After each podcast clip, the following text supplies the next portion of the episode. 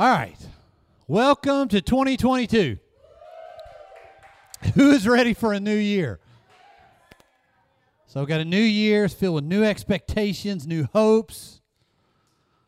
Hopefully, you hadn't failed yet because you're like t- less than two days into the year. So, hopefully, your hopes and dreams haven't come crashing down yet. And it's okay if they have. Anybody got any New Year's resolutions? I like it. You didn't even try. You're learning. Anybody think that 2020 and 2021 were total disasters? I mean, there was some good stuff, right? Yeah, Parker's right. Everybody said 2021 was going to be better than 2020, and it was not. So you came to church today and you want to hear a great sermon on a new year and peace and prosperity and what God's going to do for you in this year, right? That ain't where we're going today. However, I, I can't promise I'm going to have this like peace and prosperity thing, but I can promise you I'm going to try my best to give you hope. There is a lot of gloom and doom around us, but there's not all gloom and doom. And I want to lay out to you what I think God is telling us for 2022. Each year, every pastor gets up and says, This is the word that God gave me for this year. And if you go listen to them at the end of the year, they're rarely correct. So I try to be very careful and being very cautious to say, I think this is what God is telling me. But we're also going to be flexible to move if it was just me, and we figure that out in a month or two. Okay? So here's the deal you got to promise me something today. Don't give up on this message like 10 minutes in, 20 minutes in, okay? Promise? Everybody promise. Because it's going to be a little hard. So it might, Satan wants you to feel condemnation when the message is hard. Okay? So we bind that up in the name of Jesus right now. Lonnie already talked about it. We bind up any condemnation Satan would try to bring in this building in the name of Jesus. It has no authority here. Okay? Because I'm going to try to give you something kind of hard, but then tell you what to do with it okay? And and do, what to do with it is where the hope part comes. So you just got to bear with me. But i got to go backwards okay? Because this is our third year as being a church praise god. And and in 2019 we were kind of new and we didn't know what our identity was and we were trying to find it. And in the fall of 2019 god laid it on our hearts to talk about spiritual warfare not just talk about it, but we spent weeks, like three months, on what is spiritual warfare and why is it important. Despite what you were raised to believe in church, what did Scripture say about it? Okay? And we didn't really understand why we were doing that. And that was at the end of 2019. And then 2020 hit, and we were like, oh, the Lord did have us do that. Because what hit in 2020? Some of the greatest spiritual warfare we've ever seen. And it has not stopped. Okay? So we spent 2020 focusing on helping you fight fear, right? Helping you learn how to put your faith or encouraging you or reminding you to put your faith and hope in the right places and not in this craziness that was going on in our world. And then all that spiritual warfare just ratcheted up in 2021. Now, for us as a church, transitioning from 2020 to 2021 was painful. And many of you were a part of that. We had intense spiritual warfare attacking our church. I've noticed something. When I preach on something, Satan attacks. Two or three weeks ago, I preached on Satan's blueprint and how Jesus gave us a blueprint to attack it, and all hell broke loose over those next few days with families in here, people in the hospital. But that's what Satan does when you expose him, he attacks hard, and we have to be prepared for that, okay? We don't need to be discouraged, and that's kind of where we're going to go today. Lonnie gave us a word in 2020, gave the whole church a word. God was shaking us so we could become unshakable. Praise the Lord. You guys remember. And I'm thankful for that word because that shaking hurt. It made us question ourselves but we are all coming out stronger because of it. And I think that's what she meant by unshakable. So thank you, Lonnie, for being obedient and giving us a tough word that was awesome. 2021. 2020 was marked by fear fear of a virus, fear of death, fear of what people thought about you if you didn't follow what they believed politically or socially with masks, etc., cetera, et cetera. So we started 2021 with saying we need to get back to the fear of the Lord, the right fear. Not, and, and see, if you don't remember, fear is a word that's translated wrong a lot in the Bible. So there's a lot of different words, and we put them to one word fear. Fear of the Lord means to stand in reverence of Him, to be in awe. Guess what? If you're defying Him and going against Him, you might want to be scared. But we focused on the fear of the Lord coming back to reverence for Him, loving Him, being in awe of Him, following Him. Then we came out of our time of shaking, we focused on unity. And that's why we play that first song where we dance around and get goofy, because we want to have unity in the body of Christ. Then we focused on some basics to make sure that Jesus knows who you are. We spent how many months on that? Six months? Walking through one Sermon on the Mount saying, I want to make sure that you not only know Jesus, but he knows you, because that's so important. And then we finished out the year with serving. Okay? Just giving a little recap if you're new here. So, where do we go in 2022? What should our theme be? So, I want to kind of start by saying if you weren't here during any of those times, and those things are things you don't understand, just come ask us. Let us help you. Let us teach you. Let us walk you back through it. If you've been here the whole time, none of this should be new. But if you haven't been here and it's confusing, please let us know. I'll spend as much time with you as you need to catch up, discuss, debate, whatever you want to do. But only you know if you need that, so I have to rely on you to ask if you need it. So going into 2022, God gave Wendy and I a verse yesterday. It was kind of a theme, but I found a verse it tied to Hebrews 5. So if you got your Bible, your phone, or whatever, or you're taking notes, Hebrews chapter 5. And I'm going to kind of cover verses 7 through 14, but I'm going to paraphrase a little bit. So the writer in Hebrews says, While Jesus was here on earth, he offered prayers and pleadings with a loud cry and tears to the one who could rescue him from death. So you got the Son of God coming to save the world. And what does it start out by saying? He pleaded with loud cries and tears. That means he suffered before he died, right? He pleaded that God would take it away from him. God heard his prayers because of his deep reverence. See a tie back to the fear of the Lord? Even Jesus, Jesus had a deep reverence for his God. We quickly say, but Jesus was God. Yes, he was God come to earth in flesh, Emmanuel. But he was still a human that had the same temptations we have. Okay? Even though Jesus was God's son, he learned obedience from the things he suffered. So God never says you won't suffer. He says you learn things like patience and obedience when you suffer. Okay?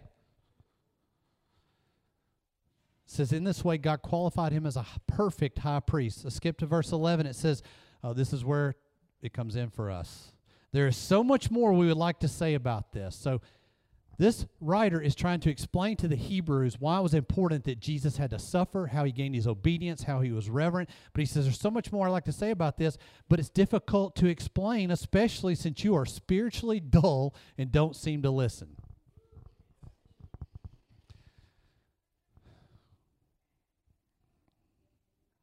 This is where I was saying, hang on with me. Don't don't leave here saying, my preacher said I was spiritually dull and I don't listen.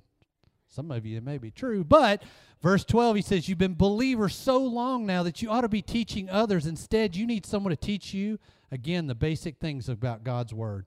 You're like babies who need milk and cannot eat solid food. For someone who loves, I'm sorry, who lives on milk is still an infant and doesn't know how to do what is right. Solid food is for those who are mature who through training have the skill to recognize the difference between right or wrong. Guess what 22 is going to be about? 2022 is going to be about. We're going to stop drinking baby's milk. We're going to start eating some solid food. Okay? Like steak. What's what's your favorite solid food? Filet mignon, tacos. We're going to eat some solid food, okay? For Casey, it's like tofu or whatever because she can't eat anything. Don't tell Casey I said that. I'm going to go to a different scripture that's similar. It talks about baby's milk. This is Paul talking in 1 Corinthians 3, He says, Dear brothers and sisters, when I, and, and you're going to notice there's a little different theme in this one, and I'm going to explain this. But he said, When I was with you, I couldn't talk to you as I would to spiritual people. So Paul is writing to the church in Corinthians, and he's writing his letter after it's become a church. But when he was there physically with them, it wasn't a church yet. They're just people who don't know Jesus, and he's trying to teach them. So he says, When I was with you, I couldn't talk to you as I would to spiritual people. I had to talk to you as though you belonged to this world or as though you were infants in Christ. I had to feed you with milk, not with solid food, because you weren't ready for anything stronger, and you still aren't ready. So, this is after they become a church. He's kind of chastising them. You're still not ready for the heavy stuff. For you are still controlled by your sinful nature. You are jealous of one another and quarrel with each other. This is in the church, guys. He's telling the church, you're quarreling with one another, you're jealous with one another. Doesn't that prove you're controlled by your sinful nature? Aren't you living like people of the world? When one of you says, I'm a follower of Paul, and another says, I'm a follower of Apollos, aren't you just acting like the people of the world? What is Paul saying? He's getting on to them. He's saying you've been taught, but you're still you're so worried about following somebody, you're not doing what Jesus asked you to do. And we've talked about that. Don't follow me or another preacher or somebody on TV. Follow the word of God and follow Jesus, and that's what Paul is telling them. But there's a difference between these two scriptures. A big difference. In 1 Corinthians, Paul is chastising them. He's telling them you're not ready for anything stronger than baby milk. And I ask the question, is that what he would say to the average Christian in 2022? Think about it. I'm not talking about you guys. I'm talking about the average church going Christian who's now gotten comfortable laying in their bed on Sunday morning because that's so much better than going to church and being around believers, who will rather watch it on TV and be entertained do you think Paul would show up and say, You're ready for the meat? Or would he say, No, you're baby milk. I can't even give you the meat yet. That's not who we want to be, guys. Okay? That's not who we want to be. But in Hebrews, there's a different tune. The first scripture we read in Hebrews is telling us follow the example of Jesus, be like Jesus, deep reverence for God. That's when you're ready for the meat. Obedience through suffering now you're ready for the meat. Solid food is for those who are mature, who through training have the skill through training. Why do we go through all that stuff with spiritual warfare? Why do we go through all this stuff about teaching you to fight fear? It's called training. I want to break something to you. You shouldn't have come here this morning expecting what can I get out of it? What good word that's going to make me feel good? You come for training. How many of you have ever been in training before in the army? I know we are in the military. I know we at least got one or two. Was the training ever fun? Okay, so we're trying to make church as fun as possible, but training by its nature isn't always fun. So hear this as gently as I can say it. It's time for us to grow up. We live in a time that there's no there's no normal. We're not going backwards to normal. And if we don't learn to have a deep reverence for God, we're in trouble. And if we don't learn how to suffer through being obedient, there's going to be problems. So this year we're going to dig into some meaty topics. Here's the deal. It's up to you if you want the meat. It's up to you. I can't force it on you. But I'm here to train a warrior, not to babysit little babies. Okay? Probably the harshest thing I've ever said with a microphone in my hand. And maybe you're at different points in your training, and that's okay. Don't start looking at the person beside you and say, Well, I'm failing because I'm not where they are. Maybe you're in day one, and that's today. And maybe you're in day 365, don't get jealous at day one of the person at 365. Be motivated by them. Go to them and ask for help. Use them as an example. Maybe you're in day 4,000. Look up to them. Don't get jealous of them. Don't compare yourself. So, my goal is going to be to dive into a deep thing, tie scripture to it, and give you some practical ways to handle or deal with it. So, now, you guys ready for your first topic of the year 2022? Okay. At least I hadn't lost you, but I'm not ready to give it to you yet. Before we go there, don't fall asleep. Before we go there, we got to look at some other scripture to prove to you why this is important. Why is it urgent in 2022 that we get to the meat? Thank you. John's on to it. So Jesus and Paul gave us some pretty cool scripture, some things to look for to show the signs at the times. Don't worry, I'm not up here giving you an end times prophecy discussion today. But we're going to talk about what Jesus and Paul said. Matthew 24, 12, this is Jesus talking. He said, Sin will be rampant everywhere, and the love of many will grow cold. Anybody in here think that sin is not rampant everywhere? Okay, praise the Lord. Not praise the Lord that it's rampant, that we recognize it. Anybody in here watching the love of many grow cold? Even the people that are supposed to be good to us. Okay, so this is good. Nobody seems to be disagreeing because if you're not seeing these two things, I'm not saying you're a baby, I'm saying you got your head stuck in the sand. I had to finish that before John did.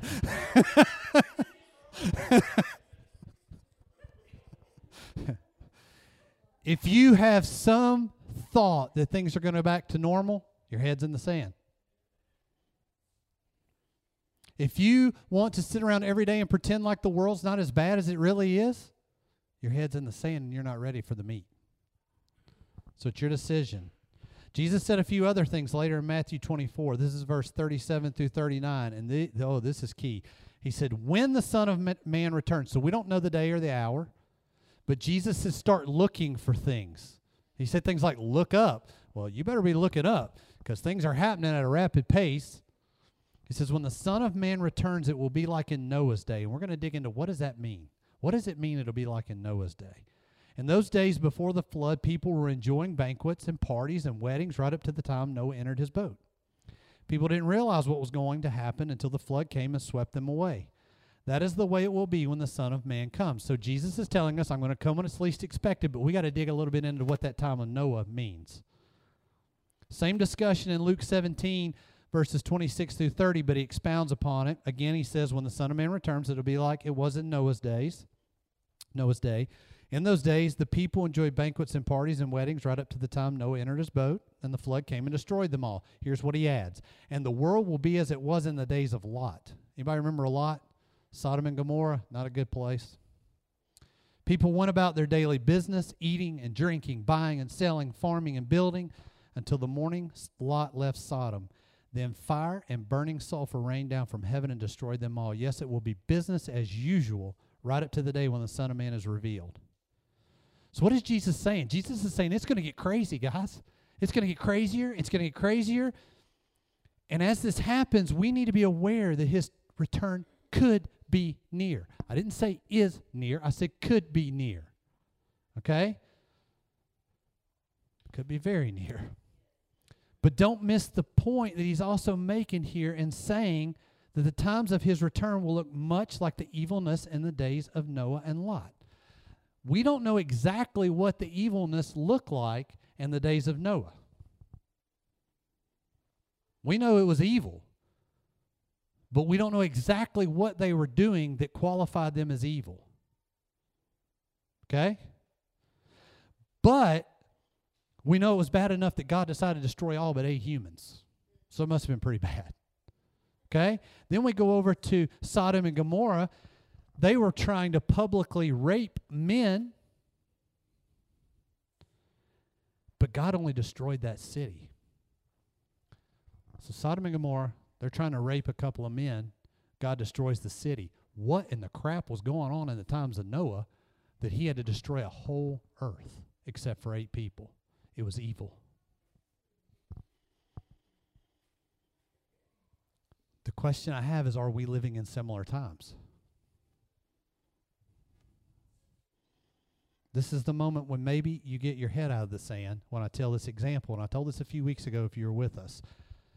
About a month or two ago, I can't remember exactly when, a woman was raped in public on a Philadelphia subway train while onlookers videoed it. You tell me that's not evil. You tell me we're not living in the same time that Sodom and Gomorrah was burned down. That is evil. By the way, they were more interested in going after the people that took videos than they were about going after the perpetrator. And this didn't happen like immediately. It went on for a long time of harassment before it led into it. And I'm sorry, I told you this was not going to be like a kid friendly discussion, okay? But we live in a world that is sick. We have to get our head out of the sand and realize what is going on around us. We may not be actually like living at the end of time. We don't know that, but we are living in a wicked world, and I think we can agree. Paul said something too, though, in 2 Timothy 3 1 through 5, and we've talked about this scripture before. He said, You should know this, Timothy, that in the last days there will be difficult times, for people will love only themselves and their money. 2022. they will be boastful and proud scoffing at God. You think our society's not scoffing at God? But you live in the Bible Belt, right? So you're good. 30% of Blount Countyans go to church now. I didn't say 30% were Christians. I said 30% go to church. 10 years ago, that number was like 80%. And it's happened right before our eyes, and we didn't even see it happening. Or maybe we did. By the way, that number started trending down way before COVID. COVID just became an excuse to make it easy. They will be disobedient to their parents and ungrateful. Man, we see ungrateful people all the time. They will consider nothing sacred. They will be unloving and unforgiving. They will slander others and have no self control. I'm wondering if he's talking about the world or church here, by the way. But anyway, they will be cruel and hate what is good. They will betray their friends, be reckless, be puffed up with pride, and love pleasure rather than God. They will act religious, but they will reject the power that can make them godly. Stay away from people like that. I had someone tell me this week that the things that we talk about in the Word of God aren't for us today. And I've yet to find that in Scripture. But Paul addressed it. They will act religious, but they reject the power that can make them godly. Stay away from those people. Jesus and Paul are warning us it's going to get nuts, guys. Okay? So here's the cool thing it's nuts right now, so you were warned. So this is a little bit of encouragement, like, hopefully, we'll get to more. But if you're expecting these things to get better and not worse, you think your government's going to make it better or the policemen in your town are going to make it better? Rhetorical question, John. we'll do conspiracy theories next week.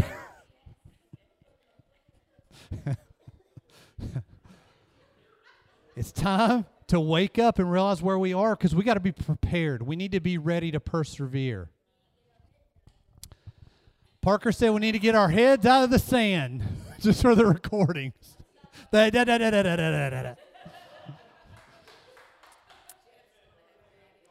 this, bring it back. This is why we got to start eating meat. See, in years past, we saw pockets of evil. We saw certain times of the year, like Black Friday, when people got evil. Now it's like Black Friday every day. I heard on the way here there was some road rage happening. Is that correct? I won't go there.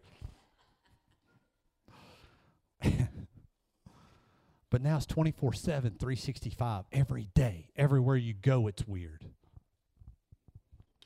Unless we put our heads in the sand. This is a different topic for a different time in 2022, but most of the corruption's around money. We'll get there later. All right, you ready for today's topic now? Perversion. Oh, oh golly. I didn't see the cringes, I heard the cringes. And you think I'm talking about sexual perversion, right? and we are going to talk about that, but guess what? It's so much more. So we don't do Webster anymore, we Google, right? So if you Google the word perversion, don't like look at the pictures, just Google definition of perversion. You get two descriptions, and the first one has nothing to do with sex. The first one says the alteration of something from its original course, meaning, or state, to a distortion or corruption of what was first intended. I'm going to say that again an alteration of something from what it was designed to be. That's perversion. Corruption or distortion of what it was first intended to be. That's perversion. Okay, we're going to go deeper here. Number two sexual behavior or desire that is considered abnormal or unacceptable. So when I say perversion, the first word you think of is sexual perversion, but it's actually number two on the definition. Okay? But if we look at the complete definition of perversion, it's been around since the beginning of mankind, and I can prove it to you. Open your Bible to Genesis and read about the snake in the garden, Satan.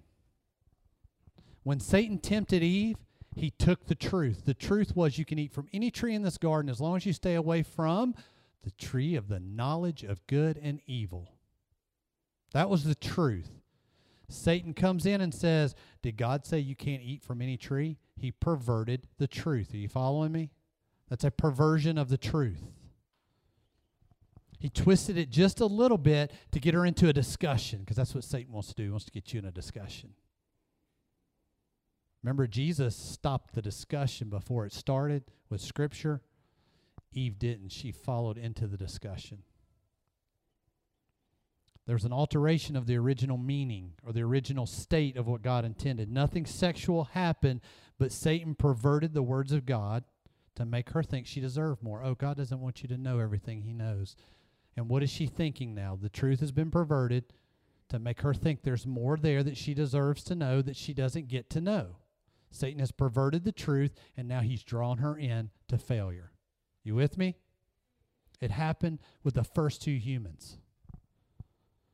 When Jesus was tempted by Satan in the wilderness, and this ought to be fresh on your minds because we spent a whole Sunday on it like two weeks ago.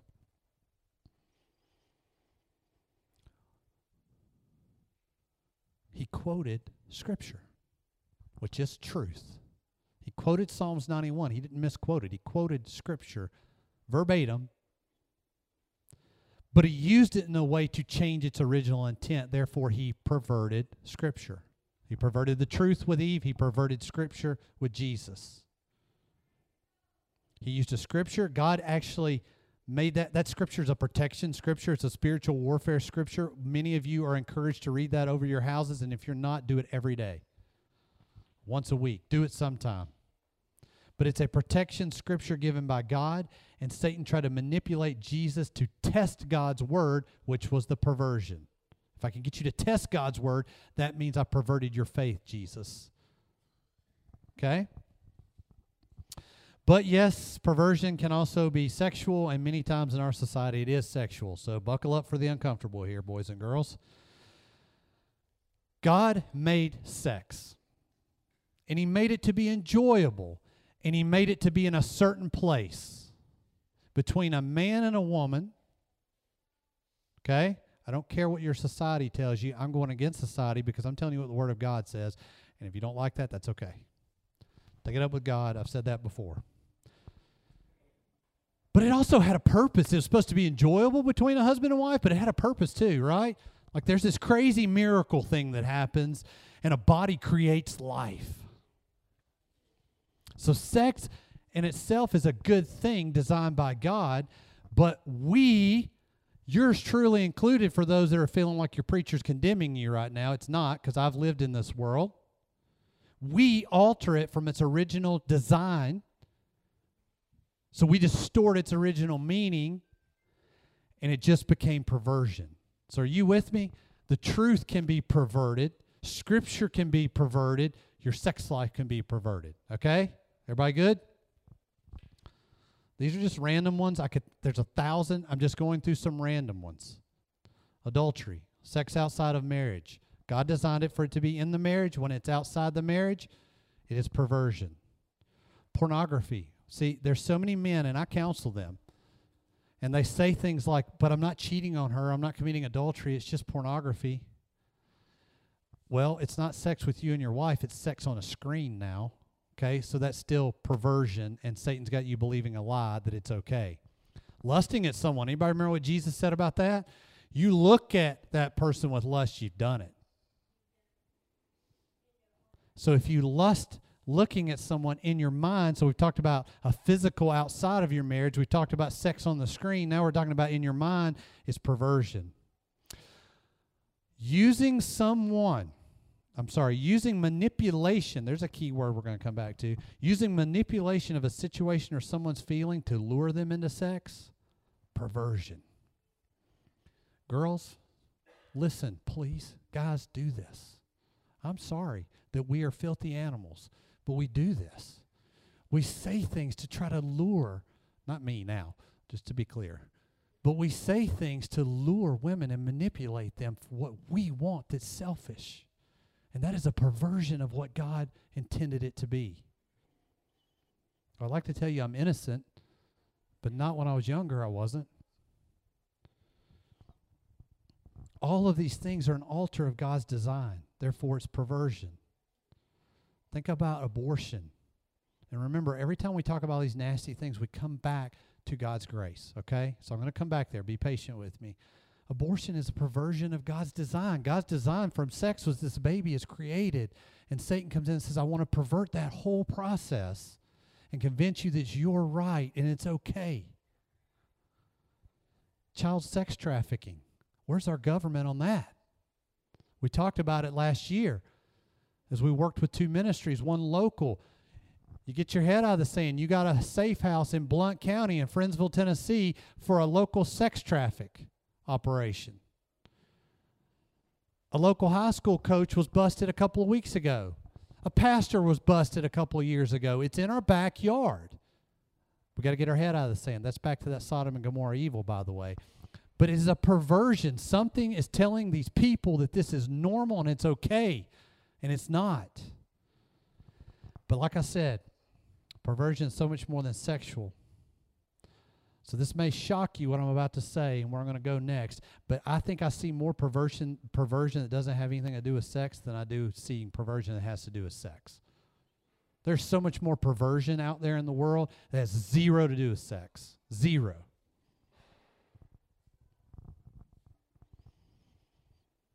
The problem is it's easy to see sexual perversion. Sexual perversion often has consequences maybe a child, a disease, uh, maybe pornography being something that changes how your mind, how you view the opposite sex, and that's very bad. Maybe it affects the way you approach and view relationships because you don't actually get to know the person. You're trying to get to know them physically before you have anything to do with them emotionally, and that was not God's design. So, sexual perversion has consequences. But there's so much more perversion going on around us that I don't even think we see. I don't even think we know what's going on. I'm going to give you a couple of examples. I know none of us have done this in this room. Have you ever twisted what someone says to manipulate an outcome for yourself or that person? By definition, perversion. You ever gotten to know someone gather some data about them and then use it against them when it benefits you. Hey, at least we got one honest person here. Praise the Lord. That's perversion.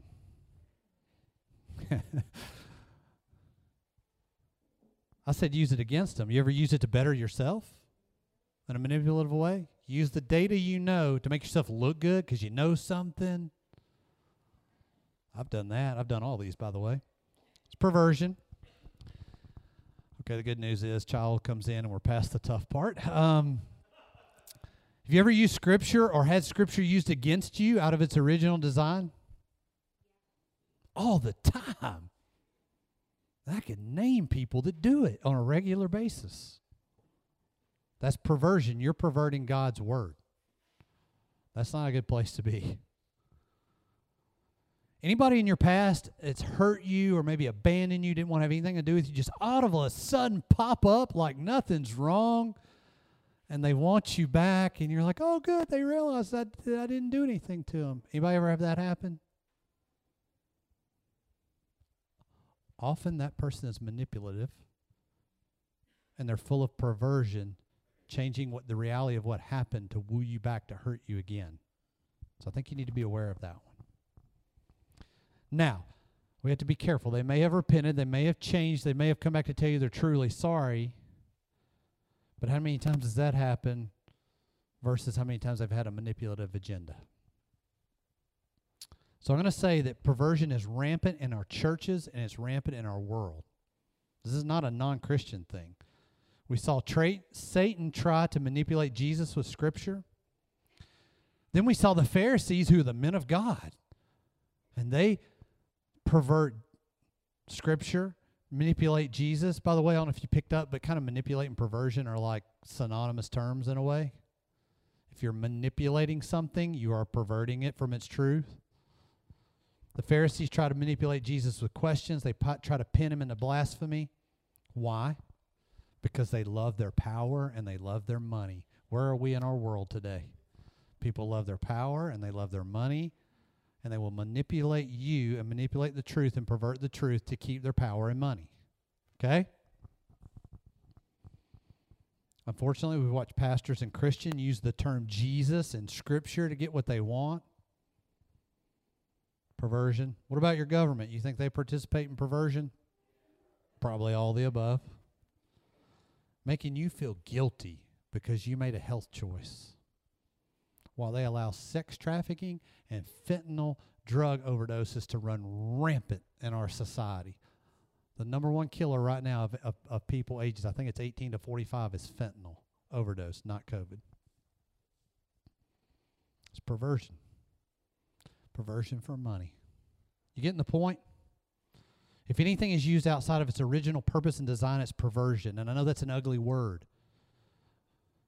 But if we're honest, we see it all around us. And if you don't, I hope you do now. We need to be able to identify it because it's in our work, it's in our homes, it's in our churches, it's in our hearts, it's in our government, it's in our everyday lives. So what do we do about it?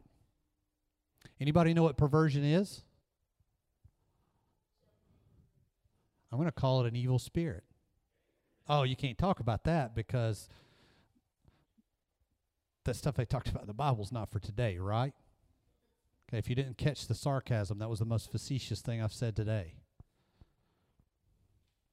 Perversion is an evil spirit, it's a demon that Satan uses. That's why it's important that we understand spiritual warfare. Whether it's sexual or not, perversion is designed to twist God's truth. And my concern is that many of us have perversion. And maybe we think we're fooled into thinking it's okay because I'm not doing all these bad sexual things. But we have perversion oozing from us and we don't see it because we've never been taught about it. That's what I mean by getting some meat. We got to teach about these things. So now we know what it is. It's evil spirit. When you see it, you got to pray against it. You got to start to recognize it. We've talked about this before. You buy a new car and you have never seen that new car on the road. And when you buy it, the next week you see it every like 17 of them on your way to work because you only look for what you only see what you're looking for. So if you see it, I'm not saying go out with a critical spirit and look for it. I'm saying when it hits you, you have to be able to recognize it. And here's the simple prayer against it. So it took me 30 minutes to tell you what it was. It took me 10 seconds to tell you how to pray against it. I bind up a spirit of perversion in the name of Jesus and tell it to leave me alone. Wendy said you might say it multiple times. You have authority. Jesus said every believer will do the same and greater things than him. You have authority and you got to start taking that authority. And if me talking about demons freaks you out, you may need to go back and read what we call the Gospels, four books, and read some red letters because some would say that over a third of Jesus' ministry is about casting out demons. But if you read a little deeper, many times when people were simply sick, he cast a demon out of them to relieve their sickness. So, somewhere between a third and two thirds of the Gospels deal with demons and casting them out. So, whether it's perversion, manipulation, when you see it happening, it's a demon from hell. It's designed to destroy you and your family, your faith, your career, your eternity. And I want to give you a biblical example of something that stood out to me this week, and this is what we're going to finish with this morning. And when I say finish, it's still going to be a few minutes. I saw a great example of perversion being used and how it was dealt with. So when I say the name, name King David, what's the first few things you think of? Blurt it out. Goliath. I got two Goliaths. It's the number one answer. What's number two? Wow. We think of great old King David, and the first thing we think of is his high and his low. and that's not where I'm going with perversion in David's life. When I read through David's story this week, I saw something I'd never seen. Quick recap Saul's chosen to be king by God, he's anointed. Saul starts kind of saying, I got this, God. I don't need your help. God removes the anointing. God says, I'm going to choose someone else. God sends Samuel to find David. David's not the usual suspect. He's, they start with David's oldest brother and come all the way down. Oh, there's one more. He's the shepherd out in the field. And there's a scripture that it says God doesn't look at the outward appearance, looks at the heart. David didn't fit the outward appearance at this moment of what they were looking for in a king. Okay? Samuel finds David. David comes. Oh, by the way, this demon thing, when Saul turned against God, God sent him evil spirits to torment him. Maybe that's a reason you ought to be in reverence and awe of God. Because I want to be on his side, not him sending tormenting spirits to me. David played the harp to soothe Saul's demons, became his armor bearer. David kills Goliath. But see, David got news from Samuel that day, He said, You're going to be king. And he didn't start perverting his situation he didn't start perverting his circumstance. He didn't try to manipulate. He continued to serve because this is what I've missed before. When Samuel came looking for David, David was serving his daddy, literal father. He was tending the sheep, he was serving. He wasn't doing something great and mighty, he was serving. When David earned the right to be Saul's armor bearer, he earned it by serving Saul, playing the music to soothe him. When David, how many know how David got to the battlefield?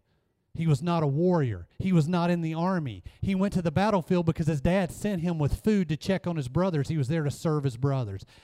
David just kept getting promoted every time he served. You, you catching on to something from last year now?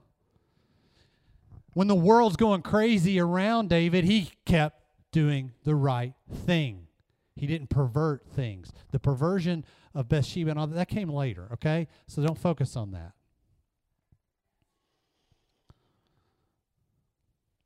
David served his father, he served the king, he served his brothers. Oh, then then Saul gets jealous and he starts trying to kill David. Because Saul started believing a lie that David wanted to kill him, but David never wanted to kill him. That was a perversion of the truth. Saul started believing perversion of the truth, so he starts trying to kill David. Guess what? Manipulation and perversion make us do things that don't make sense. And that's what we saw from Saul here. David had a chance to kill him two times. To kill him. David could have killed Saul two times, but he didn't because he was obedient. Remember that obedience to suffering thing? David was hiding in a cave while he was being obedient, didn't take advantage of the times to kill him because God didn't give him permission to do that. So I'm, what I'm trying to get at is things were kind of crazy around David. Anybody agree? Things were nuts around David. The world's caving in around him. He's hiding in a cave, but he didn't allow perversion to change what his purpose or his timing was. He just kept serving and he kept doing the right thing. Even, even Saul said, You returned good for my evil. So, guys, that's our, that's our blueprint. David served when things got nuts. He, he stayed obedient. And he kept doing right when everyone else was doing wrong. How many of us fall into that trap of they hurt me, I will hurt them back? We do that. And that's a perversion of the truth because David shows us you keep doing the right thing. So that's what we're going to do this year. We're going to teach about heavy stuff and we're going to keep serving. And we're going to keep letting God put us in the right place. And I want to encourage you to do that. So many of you are looking for purpose right now, right? Keep serving. Maybe God's waiting on you to lay down and be humble and serve to get you to the place that you're going to be the king. Because there's a lot more of the story I don't have time to go into today. David had to go through a lot before he became king.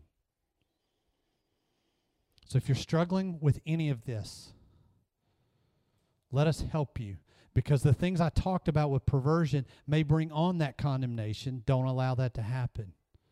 Today's kind of a draw a line in the sand day. Does that make sense? I don't care what happened yesterday. I don't care what happened on your way here. I don't care what's happening in your mind up to this point. I'm asking you to make a decision from this point forward to work on it, to recognize it, to fight against it, See, that's the beauty of Jesus' grace. I can't undo all these bad things I did when I was addicted to pornography and manipulating people. I was a salesman for 15 years. I perverted everything every day to try to get something for me called money.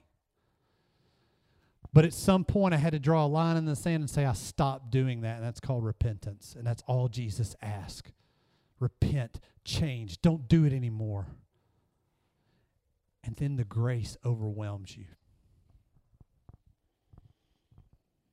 So this can be perceived as harsh or protective. I hope you receive it as protective. because if you think what I'm saying today is meant harsh towards you, that is a perversion of the truth. We're going to remain faithful, hopeful, servant, regardless of what the world does. I don't care how crazy it gets in 2022. I don't know what it's going to bring. But we're going to talk about some raw things to prepare you for the evil that's coming against our wor- world. And if there's a topic that you want discussed, just let us know. We'll ta- let's try to tackle it. I haven't heard perversion ever preached about in a church, so I thought that was kind of a good one to start with. And as we learn, we're going to serve God with everything we have because that's who we are and that's what He expects us to do. Okay? You with me in 2022? All right, let's pray. Father, thank you for exposing the evil around us in such a way that we can see it. Help it give us courage to continue fighting it. That we don't fail to perversion, whether it's sexual or not, that we don't fail. That we stay strong and obedient and reverent and we serve you no matter the circumstances. Father, help us show our love for you by fighting this and by helping those around us, not by hurting them. So, Father, give us strength to fight this fight this year and to just tackle anything 2022 throws at us. In Jesus' name, amen.